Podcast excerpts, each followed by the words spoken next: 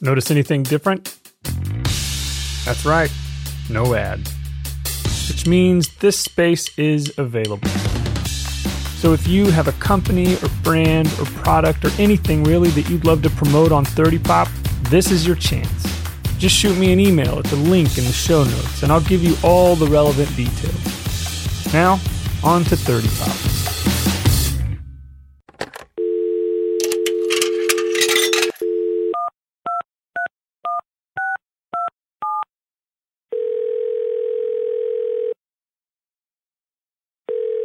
Hello. Hey, Mom. Hi, Luke. What you doing? Well, I'm calling to wish you an early Happy Mother's Day.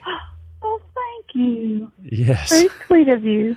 I have to give it to you early because, as you know, next weekend, Houston Comicpalooza, we're doing a live recording of 30 Pop, so I can't come home to see you. I have to stay in Houston for a comic convention. You could give me tickets. That's true. Would you want to come down? Uh, sure. No, I probably can't. I didn't figure you would. I think you'd be very out of place at a comic convention. You do? Yes, I absolutely do. I'm not sure you've ever read a comic book in your life. Yes, I used to read Archie comic books and Millie the Model comic books. There will be a huge Archie following at Houston Comicpalooza. I'm sure. I don't know that for a fact. But Yeah. we are recording an episode Friday at 2 o'clock, looking back 30 years at Indiana Jones and The Last Crusade. You are invited if you would like to come. Oh, that would be so fun. But if you can't come, I'll just say, I love you. You're a wonderful mother. Happy Mother's Day. Oh, thank you so much. And will this be recorded like on a regular podcast thing we can listen to? Yes, we're recording our 30 year Indiana Jones episode a little bit early so that we can release it as the 30 Pop episode a couple weeks later. Oh, wonderful. Oh, I enjoyed the Mickey Mouse one. That was fun. Well, good. Okay. Thanks, Mom. All right. Love I you. love you. Bye. Bye. From Milieu Media Group, this is 30 Pop, a weekly peek back at the music, movies, sports, fashion, politics, and news from 30 years ago. I'm your host, Luke Bronner. This is Season 1, Episode 12 Petty Cure and Five Golden Things with comedian Tim Babb. Today, we're looking back at the week that ended May 6th, 1989. Hello, dear friends. Welcome to episode 12 of 30 Pop. We're now three months into this journey together, and I'd be lying if I said producing this show hasn't become the highlight of my week every week. And that has everything to do with you. I'm so thankful for all of you who are listening so faithfully, sharing the show with friends, calling in to the 30 Pop answering machine, and leaving very kind reviews on Apple Podcasts. We're up to 84 ratings as of this recording, 82 of which have been five stars, and 19 reviews. Only a couple of which were submitted for our giveaway of tickets to an evening with John Cusack, with a screening of Say Anything followed by a Q&A with John on June 16th at Jones Hall in Houston. I'll be announcing the winner on the next episode of 30 Pop, so be sure to get your name in the mix. All you have to do to enter is follow at 30 Pop Podcast and at SPA Houston on Instagram and send me a screenshot of your five star review on Apple Podcasts. If you're not an Apple user, or if you'd already submitted a review before the giveaway started, you're welcome to leave a review on our Facebook page at 30pop instead. Now let's dig into this past week in 1989. As I mentioned in last week's Mickey Mouse Club marathon episode, the number one album and single yet again on the Billboard charts is Madonna's Like a Prayer. There was a huge country music release, though, this week in 1989, or at least it seemed huge to me, growing up in a country music loving family. The debut album by artist and songwriter Clint Black, Killin' Time, which had an impressive four number one singles in the US over the course of 89 and 90. There was nothing terribly notable happening in film or television this week, but there were some pretty major political headlines as Lieutenant Colonel Oliver North was convicted on three of 16 felony charges in the Iran Contra affair, charges which were vacated and dismissed a couple years later. I was young enough to have had no idea what this was all about, but old enough to remember seeing his face on TV all the time and changing the channel. Probably to the Mickey Mouse Club, a show that, again, we covered in great depth last week, to the dismay of my self proclaimed high school deviant turned middle aged curmudgeon friend, Stephanie Kay, with whom I got to sit down this week to sort of clear the air. Here's our conversation.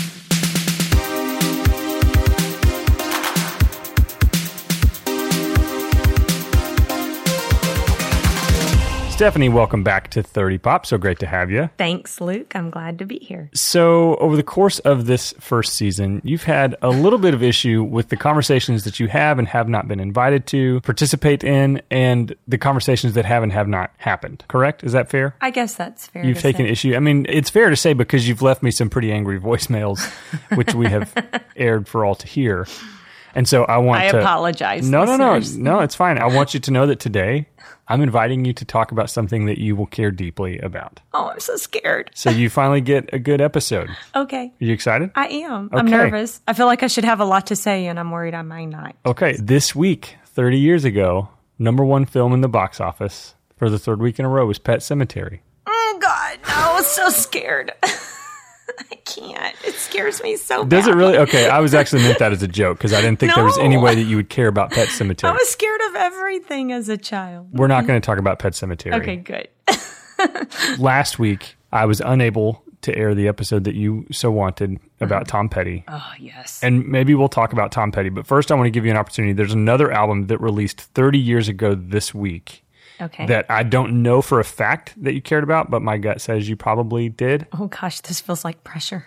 The album Disintegration by The Cure. Oh, good God. Yes. Oh, So you're a Cure fan. I had a feeling. I had Robert Smith's haircut in high school. Oh, that's true. I, that's. I guess I did know you're a Cure fan. I come, ladies, do not take a picture of Robert Smith or any other man, probably. I don't know, to your hairstylist and say, make me look like this. I did. More than once, right? Yeah. I mean, I took Morrissey's picture. I took a picture of a guy off a Surfer magazine. It's classic. Okay, so this record, Disintegration, huge album for them. Probably, I would Yeah. say their greatest hit, Love Song, Oh, yeah. Yeah, yeah, was yeah. on this record. Yeah. Tell me about your experience with The Cure. I was nine years old, so I was not interacting with The Cure. The music is Yeah. Mm-hmm. familiar to me today, but obviously in real time, I didn't know who The Cure were. I just knew my older cousin, who I idolized, loved The Cure. Yeah. But even he was more of a Depeche Mode guy, so I don't Yeah. know. So talk me through it. The Cure. oh, gosh. Where do I even start? Was your love affair with Robert Smith's hair or with Robert Smith, and so you wanted his hair? It wasn't even Robert Smith. There was something about that music. I still can't totally pin it down, but it literally it was the soundtrack for the rest of high school for me. That album in particular. I mean, every breakup, every everything was to that album and it was just well, you've shared before that there were some that were tied to Paula Abdul, so well, yeah, that that wasn't even was- really a, it was a breakup. That was like something that never actually happened. I wanted it to be more than it was. It was a preemptive breakup. Yeah, yeah it happened because I threw up for him. music at him. But that is one of those albums that can just transport me back through time. I can remember places and people and actual conversations that happened and the way things felt and the way things looked. You know, it was just, it Mm-hmm. was that big in my life. But it wasn't just me. Like there's a whole group of people, like you could just play the first notes from a song and they'd be like, oh, yeah. Mm-hmm. You know, that was us. That was high school. Okay, so besides The Cure and Mm-hmm. obviously Tom Petty, which we may or may not discuss, I don't know. I just wasn't a big fan. So we, you know, I'm just kidding. I'm saying I'm just getting a reaction. I feel like you just constantly try to needle me, and I am offended. I am angry all the time just by. That's funny because I feel like you do the same thing to me, but I'm not mad at you for it. It's just I don't understand. You You know, should- uh, maybe I should try harder. well, you're going to play the part of my big sister, I think, on this show. That's Okay, I think okay. that's what we're dealing All with right. here. Yeah, I'll you had a nine year old brat brother, so that's Okay. what's think of it that I did way. actually. So yeah, So besides Petty, The Cure, Debbie Gibson, and Paula Abdul, what were you into? that was the year Edie Brickell and the New Bohemians came out. I think I mentioned before. Like I loved, loved, loved good Gibson, dance. yes, you have mentioned that Not Debbie multiple times. Gibson, God, just let it go. Can you just you're beating a dead horse? Dance music. So like anything that was danceable, all the stuff that was kind of being done with hip hop, especially where it was being incorporated into these dance songs, like these techno mashups. But there was also so one of the things I think we have to set up is like it's the end of night of the 80s, Mm-hmm. 1980s and it was a weird time. Like that was, you know, Sure, yeah. It was just everything was very glitzy and capitalistic and very just I didn't grow up in a wealthy family. My dad was a welder. He we were working class, but there was a period in the 80s where the oil business was booming And I remember just money flowing. Like that's all I remember of that time. And it feeling very discombobulating for me. Like it just felt unsafe, is a way I can talk about it. So by the end of the 80s, I was just very disillusioned with America. I mean, I had spent my whole childhood being afraid of nuclear war. Like I literally would every night would as a child just cry afraid like there was going to be a nuclear war and everyone was going to die and I'd be the only one left and I'd have to figure it out because there was just like, you know, all this Cold War stuff happening. And so by the end of the 80s, like I started noticing it felt like music was shifting a little bit. And so that's what it feels like to me. Like that was the point in time. Like I always had this bent, even as a child, towards justice, but like to begin hearing it in the music that was coming out then, or mm-hmm. like a softer side of the music that wasn't some cheesy ballad. Like it just, Tom Petty's one of those. Like Full Moon Fever was one that I just went, oh, this feels true. Like yeah. I couldn't even at the time I wouldn't have had the vocabulary for it. Indigo Girls self-titled. Yeah, we talked about yeah, that. That had just come out also. Same vein, same mm-hmm. musically the same vein, but also mm-hmm. like sort of message the same vein. I'm looking at a picture right now of Robert Smith in 1989, and my gosh, I totally believe you about the hair. I mean, I, I get it. I would not have wanted that hair, but I could see how you would have wanted that hair. so dark child. So gothic, they're described. I'm looking on Wikipedia. Mm-hmm. Introspective and gloomy goth rock and that's more the answer I was expecting from you. So you uh-huh. hearing you say like dance music and hip hop is really off brand in my well. So okay, the weird thing was they were dark and gloomy, but like the music didn't sound dark and gloomy. Like what they were saying, mm-hmm. the words were some of them, but the music, some of it felt really upbeat, and you know, it was just this weird kind of I don't even know how to say it, maybe a tension in every mm-hmm. song where you're like, this doesn't feel the way it sounds, if that makes sense. Sure. Yeah. I don't remember the Mickey Mouse Club ever covering The Cure, though. No. They didn't perform, to my knowledge, any of these songs live. So I would not have had exposure to them. Yeah. But Love Song, I'm trying to think, like, it's been in so many movies and stuff, and it's been redone. So, like, the mm-hmm. band 311 did it. Mm-hmm. Adele obviously did mm-hmm. an unbelievable version of the song. The song holds up.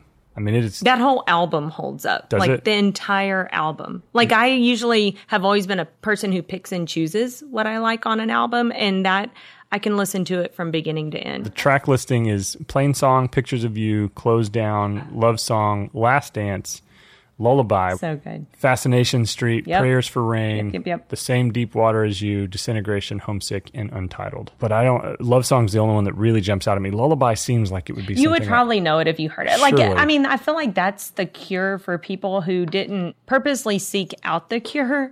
You know them, you just don't know these you know the them. These are the mm-hmm. singles. yeah, that makes sense. So okay, so we'll just do it. We missed Tom Petty last week. You know, it's funny. I thought I had an old interview recorded about this week uh-huh. with uh, past guest Ryan Hamilton, who was who is the biggest Tom Petty fan I've ever known. He's a musician. I feel so much pressure now. I mean, well, so here's the story. I'm positive somewhere in my archives I have audio of him sharing this story, but I can't find it. I looked this morning. So, but he has a story. You know, he's a musician, and upon the news of Tom Petty's death, which he took very, very hard, a friend who is a fan of his music reached out to him and said, you know, I think he said he was a cab driver or something in LA and he once gave a ride to Tom Petty and he had Ryan's music playing and Tom Petty got in the car and he's like, what is this music? And told him, I really like this. And that was like yes, that affirms everything for, I believe about Tom Petty. Yeah. Okay. I'm going to be honest. All of my Tom Petty fandom is posthumous. I kind of never had an appreciation for him. I do now as a songwriter, and his voice has even grown on me. But you have to understand, I grew up listening to hip hop, and so hmm. Tom Petty was like so very far. Yeah, I was just like, I don't. I mean, I yeah. liked Free Falling, but who yeah. didn't? It did not resonate for me until I was an adult. And so, talk me through it. Why did you love Tom Petty in 1989? So, I didn't love Tom Petty before Full Moon Fever. And I was completely aware of him, knew his music, but like I wasn't a fan of Tom Petty as part of the Traveling Wilburys mm-hmm. either. Mm-hmm. I mean, they were what they were. They were, you know, a super group. But I think what I loved about there's a lot of ways I need to talk about this. So the first thing is that album felt the way like talking about the Indigo Girls or talking about some of that other music that was coming mm-hmm. out at the end of the 80s And it's the way I kind of feel about grunge when I started hearing grunge for the first time, that there was just this, it was just truth. I was just like, oh, someone's telling the truth, you know? And it was, so that album, like, I can't always pinpoint why, like, particular songs feel true but it's just speaking in a way that feels right. And it's not just songs. I do it with visual art or, you know, just prose or poetry, whatever it is. Like some things just feel like they're speaking a universal truth somehow. Mm-hmm. Full Moon Fever felt that way for some reason. It just felt kind of like a giant middle finger to like capitalism in some ways, even Sure. though like it wasn't saying that necessarily. There's something about his music, like reflecting back on it as a young girl who just was living out in the middle of nowhere. I felt seen. Like it felt like he saw people that didn't feel seen Mm. necessarily. And I think it's the way he uses imagery. Like that album has the songs have such beautiful imagery and they like you can picture what he's singing about and who he's singing about. And some of it's a little snarky and it's, you know, it feels mm-hmm. some of the lines. And so I don't know, there was something about that that I was like, he's my people, you know, like it mm. just felt like he was someone that would understand where I was from or, you know, who I was, that sort of thing. Yeah. I know So that not- was just a lot of words so to not, say anything, not but physically seen. Because if your hair looked like Robert Smith at the time, I feel like you'd have been pretty hard to miss. I feel like that's just the case with my hair in general. But yeah, I felt seen in my soul, if Got that it. helps. I got it. You know, and I wonder how much of that was that specific music or was the age that you were when it released. Because I think back on the music that I first resonated with Mm-hmm. in that way. And it was all when I was a teenager, also, like an Mm-hmm. older teenager. And it was like, that's when music started. I, I guess I was looking for something different in the music.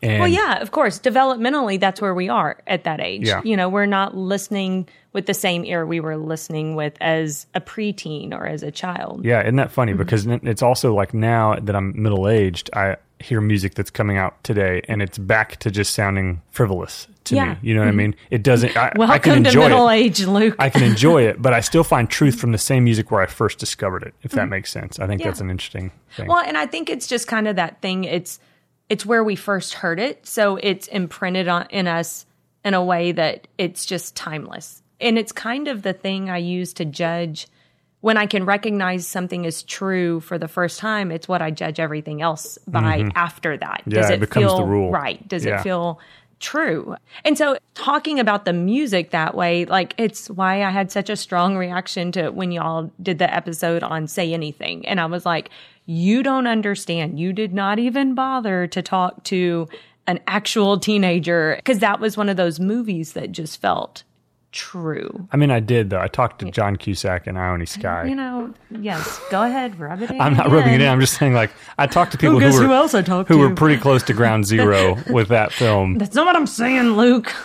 You're just egging me on. I'm not. I'm, not. I'm defending myself. You just want myself. something to bleep. That's all you want. no, but I'm just saying, like, I did talk to people who were close to the film That's not and people who were deeply affected by the film. obviously if they were in it. If you have something you want to say to Latifa, who was my guest on that episode, no, she said, was If there's something you feel like she didn't cover, you're welcome to air it out right here no, and no, now. No, no, no, no. You, you've done it with Debbie. You may as well do it with Latifa.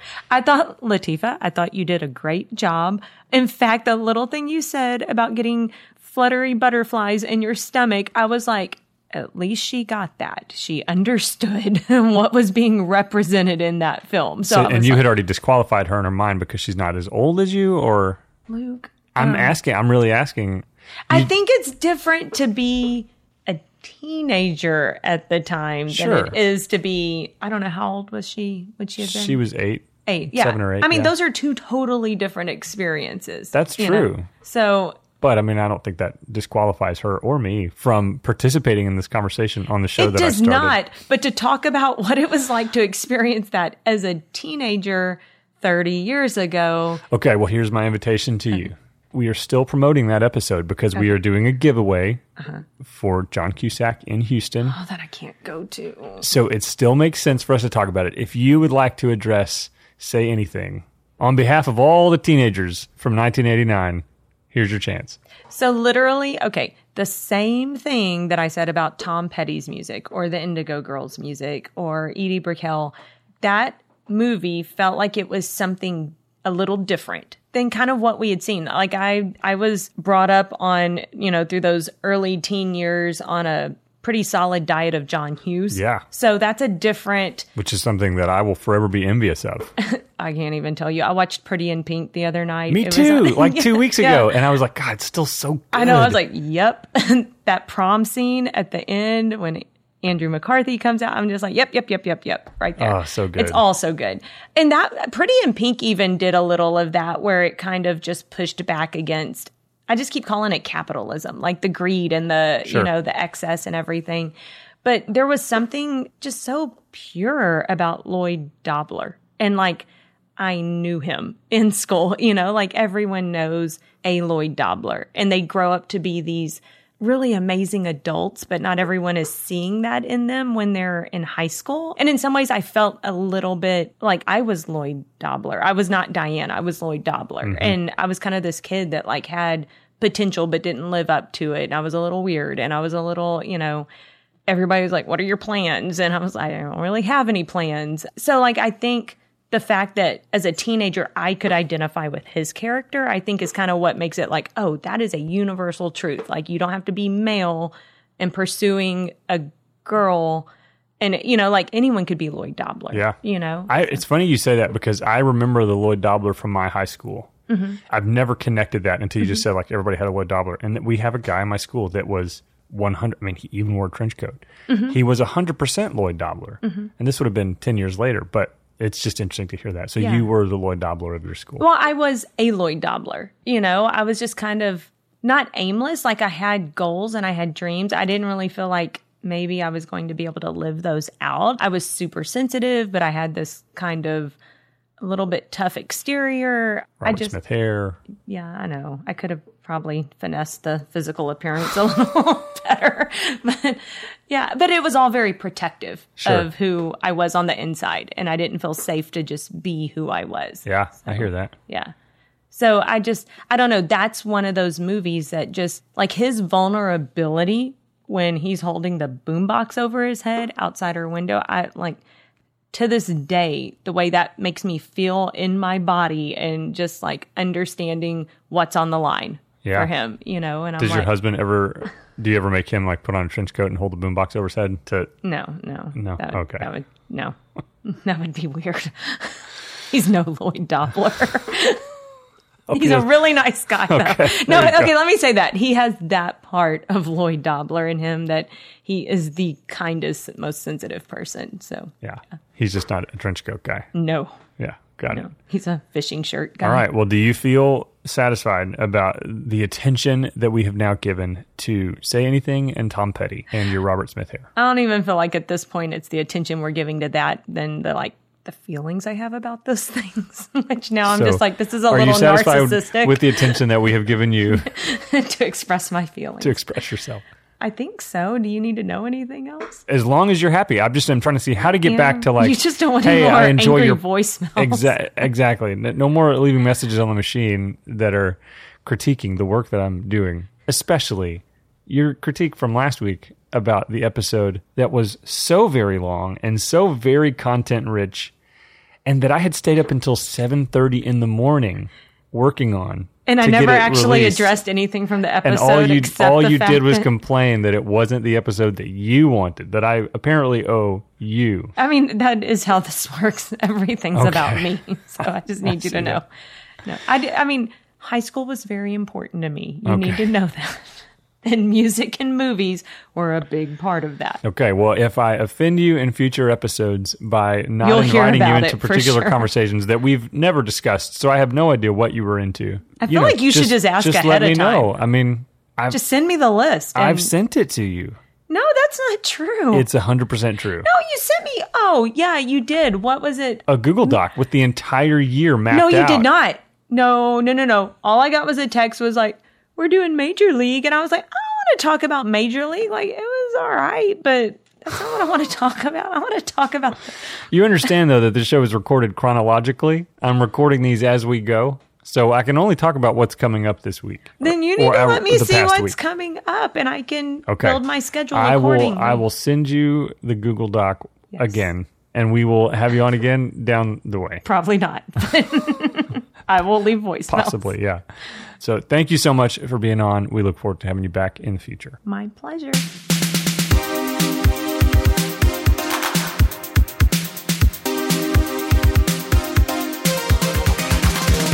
You know, it's funny. I do give Stephanie a hard time, and I have for as long as we've been friends, and I'll definitely continue to. But in all honesty, she really is a pretty amazing person doing pretty amazing things to make the world a better place. She has my highest respect.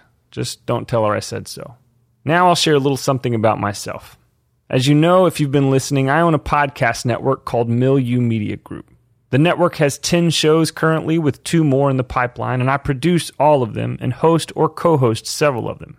For that reason, I don't spend a lot of time these days actually listening to other podcasts. When I get in the car, I mostly just listen to Christmas music. If you know me at all, then you know that I'm one of those folks who celebrates Christmas year round, and I'll gladly accept any judgment that comes with that. But for all of those reasons, one of the only podcasts that I do listen to faithfully is a show called the Can't Wait for Christmas podcast, hosted by West Coast comedian Tim Babb. Tim is a really funny guy who happens to love Christmas just as much as I do. His show is silly and informative and super kid friendly and gives me all the Christmas feels on the 25th of every month when he releases new episodes. But Christmas isn't the only thing we have in common. We also share a deep love for Disney parks, so we hopped on a call this week to talk about the grand opening of Walt Disney World's MGM Studios, now known as Hollywood Studios, in Orlando, Florida, 30 years ago this week.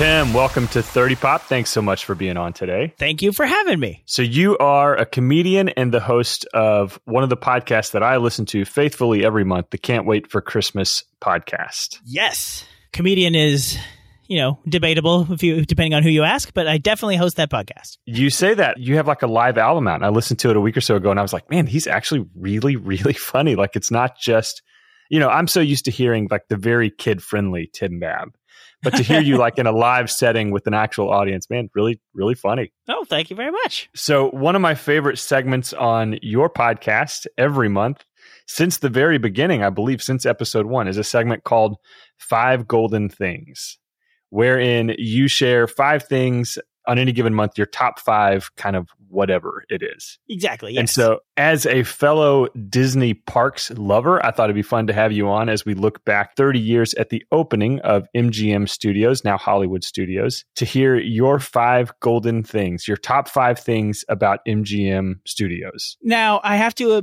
put a proviso on this. Not all of these were there opening day. That's totally cool. I, Okay. yeah, I think there were only like six things there opening day. So we'll talk about it as the park that you and I both know and love, the park formerly known as MGM Studios. so take it away, man, with your five golden things.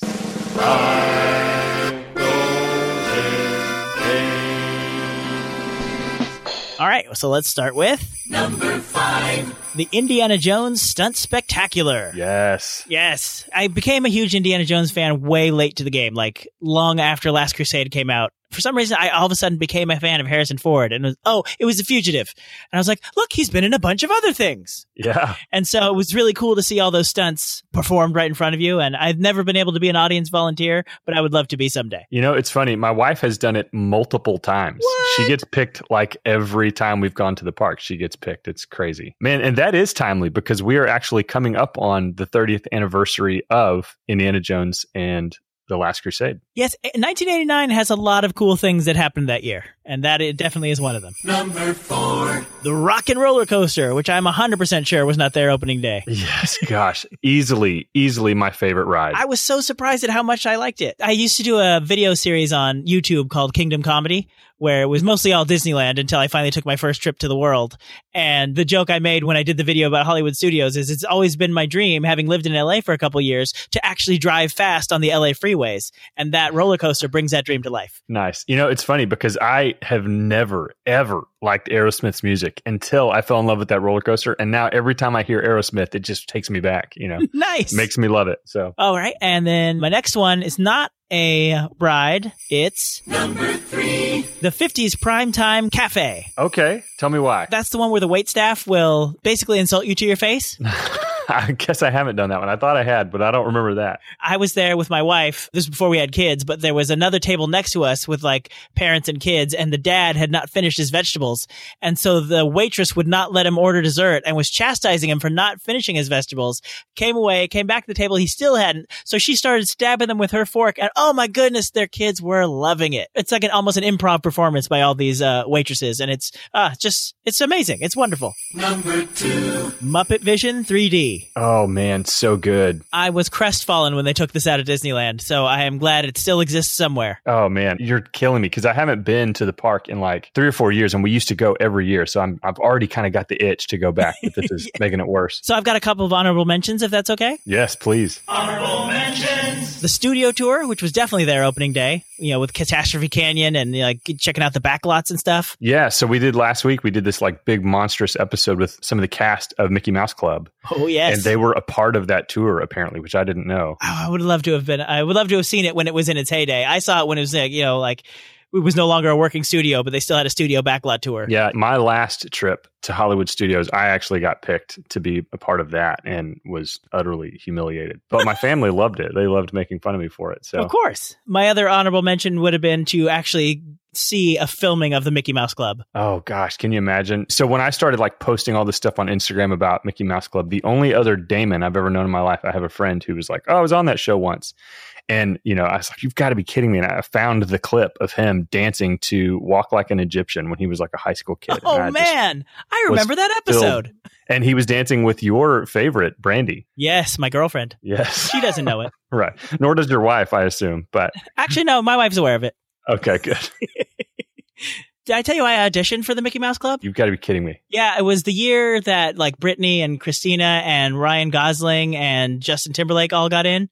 That was the same year I auditioned. That's amazing. Yeah, they would they had auditions at the Fairmont in San Francisco, and like my mom took me, and there was all these kids. Like like my mom heard about it. She's like, "We should totally go. You love that show, and you love acting and dancing and stuff." And so we went, and like there's all these other professional like actor parents who are like they've got their headshots and like this resume, and like we were like we just have a Polaroid we stapled to the application, and I, we're just sitting there like, "Oh, what are we doing?" And they're all looking down our noses at us like, "Why are you even bothering to waste your time?" And then we went and like they went through the first round and my mom is waiting in the, the waiting room and like all these other like professional people keep coming back out, you know, these kids with their professional stage parents, like they keep walking out and like I don't show up. They're like, uh, did they keep my kid? Like what happened? And I made it to the next round, which was pretty cool. Nice. That's awesome. That's as far as it got, but still that's a good story. I mean, that is. That's awesome. Yeah, they told me Brandy Brown was no longer on the show and I was like, I'm out. You removed yourself from consideration. That's the best. I'm sorry, that was a super long tangent for my honorable mentions. I should get to my I number one. All right, let's hear it. Number one. the Great Movie Ride. Really? I That's love- your number one. I loved that thing. I was like, that was one of those things when I was a kid, seeing them talk about it. I'm like, oh, I want to see that. The idea of going through all these movies and like seeing them like in your face, and I don't know, it was, it was very cool. that is amazing to me. I was positive it was going to be Tower of Terror. I like that would Tower be your number Terror, one. but just like the history of movies and being able to ride through it, and the fact that like your host gets off the tram at some point, and then you like the gunslinger takes over your cart and takes you the rest of the way. I'm like, well, this is wacky. You know, I think the reason I have a bad taste in my mouth about that ride is because the hosts that I've had have always been so over the top, like just cornball that I just I Uh. couldn't do it. They were too much for me. Yeah, it's like the Jungle Cruise. If you don't get a good skipper, Exactly. it kind of taints the experience. That's exactly right. Man, so thank you so much for giving us your five golden things. Where can folks find you online? Well, you can find me at can'twaitforchristmaspod.com. That's where you can hear the Can't Wait for Christmas podcast. Comes out the 25th of every month or Rudolph Day, which is a thing you didn't know was a thing, but now you do. I do because of your show. It's true. Man, so I look forward to having you back later this year when we're talking about Christmas vacation, if not sooner. But thanks so much for being a part of this episode. Thank you so much for having me. It was a real pleasure. Thank you. Thanks, Tim. All right.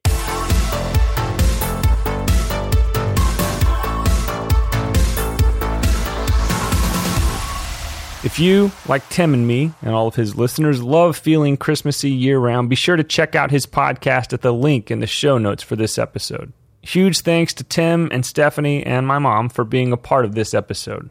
Again, if you're in the Houston area, remember to register for Comicpalooza this weekend, May 10th through the 12th at the George R. Brown Convention Center downtown. Enter for our Evening with John Cusack ticket giveaway before next week's episode, and mark your calendars for Wednesday, June 12th at 7 p.m. as we host our very first brand new monthly 30 pop pub style trivia night at one of my favorite spots in town, Cafeza.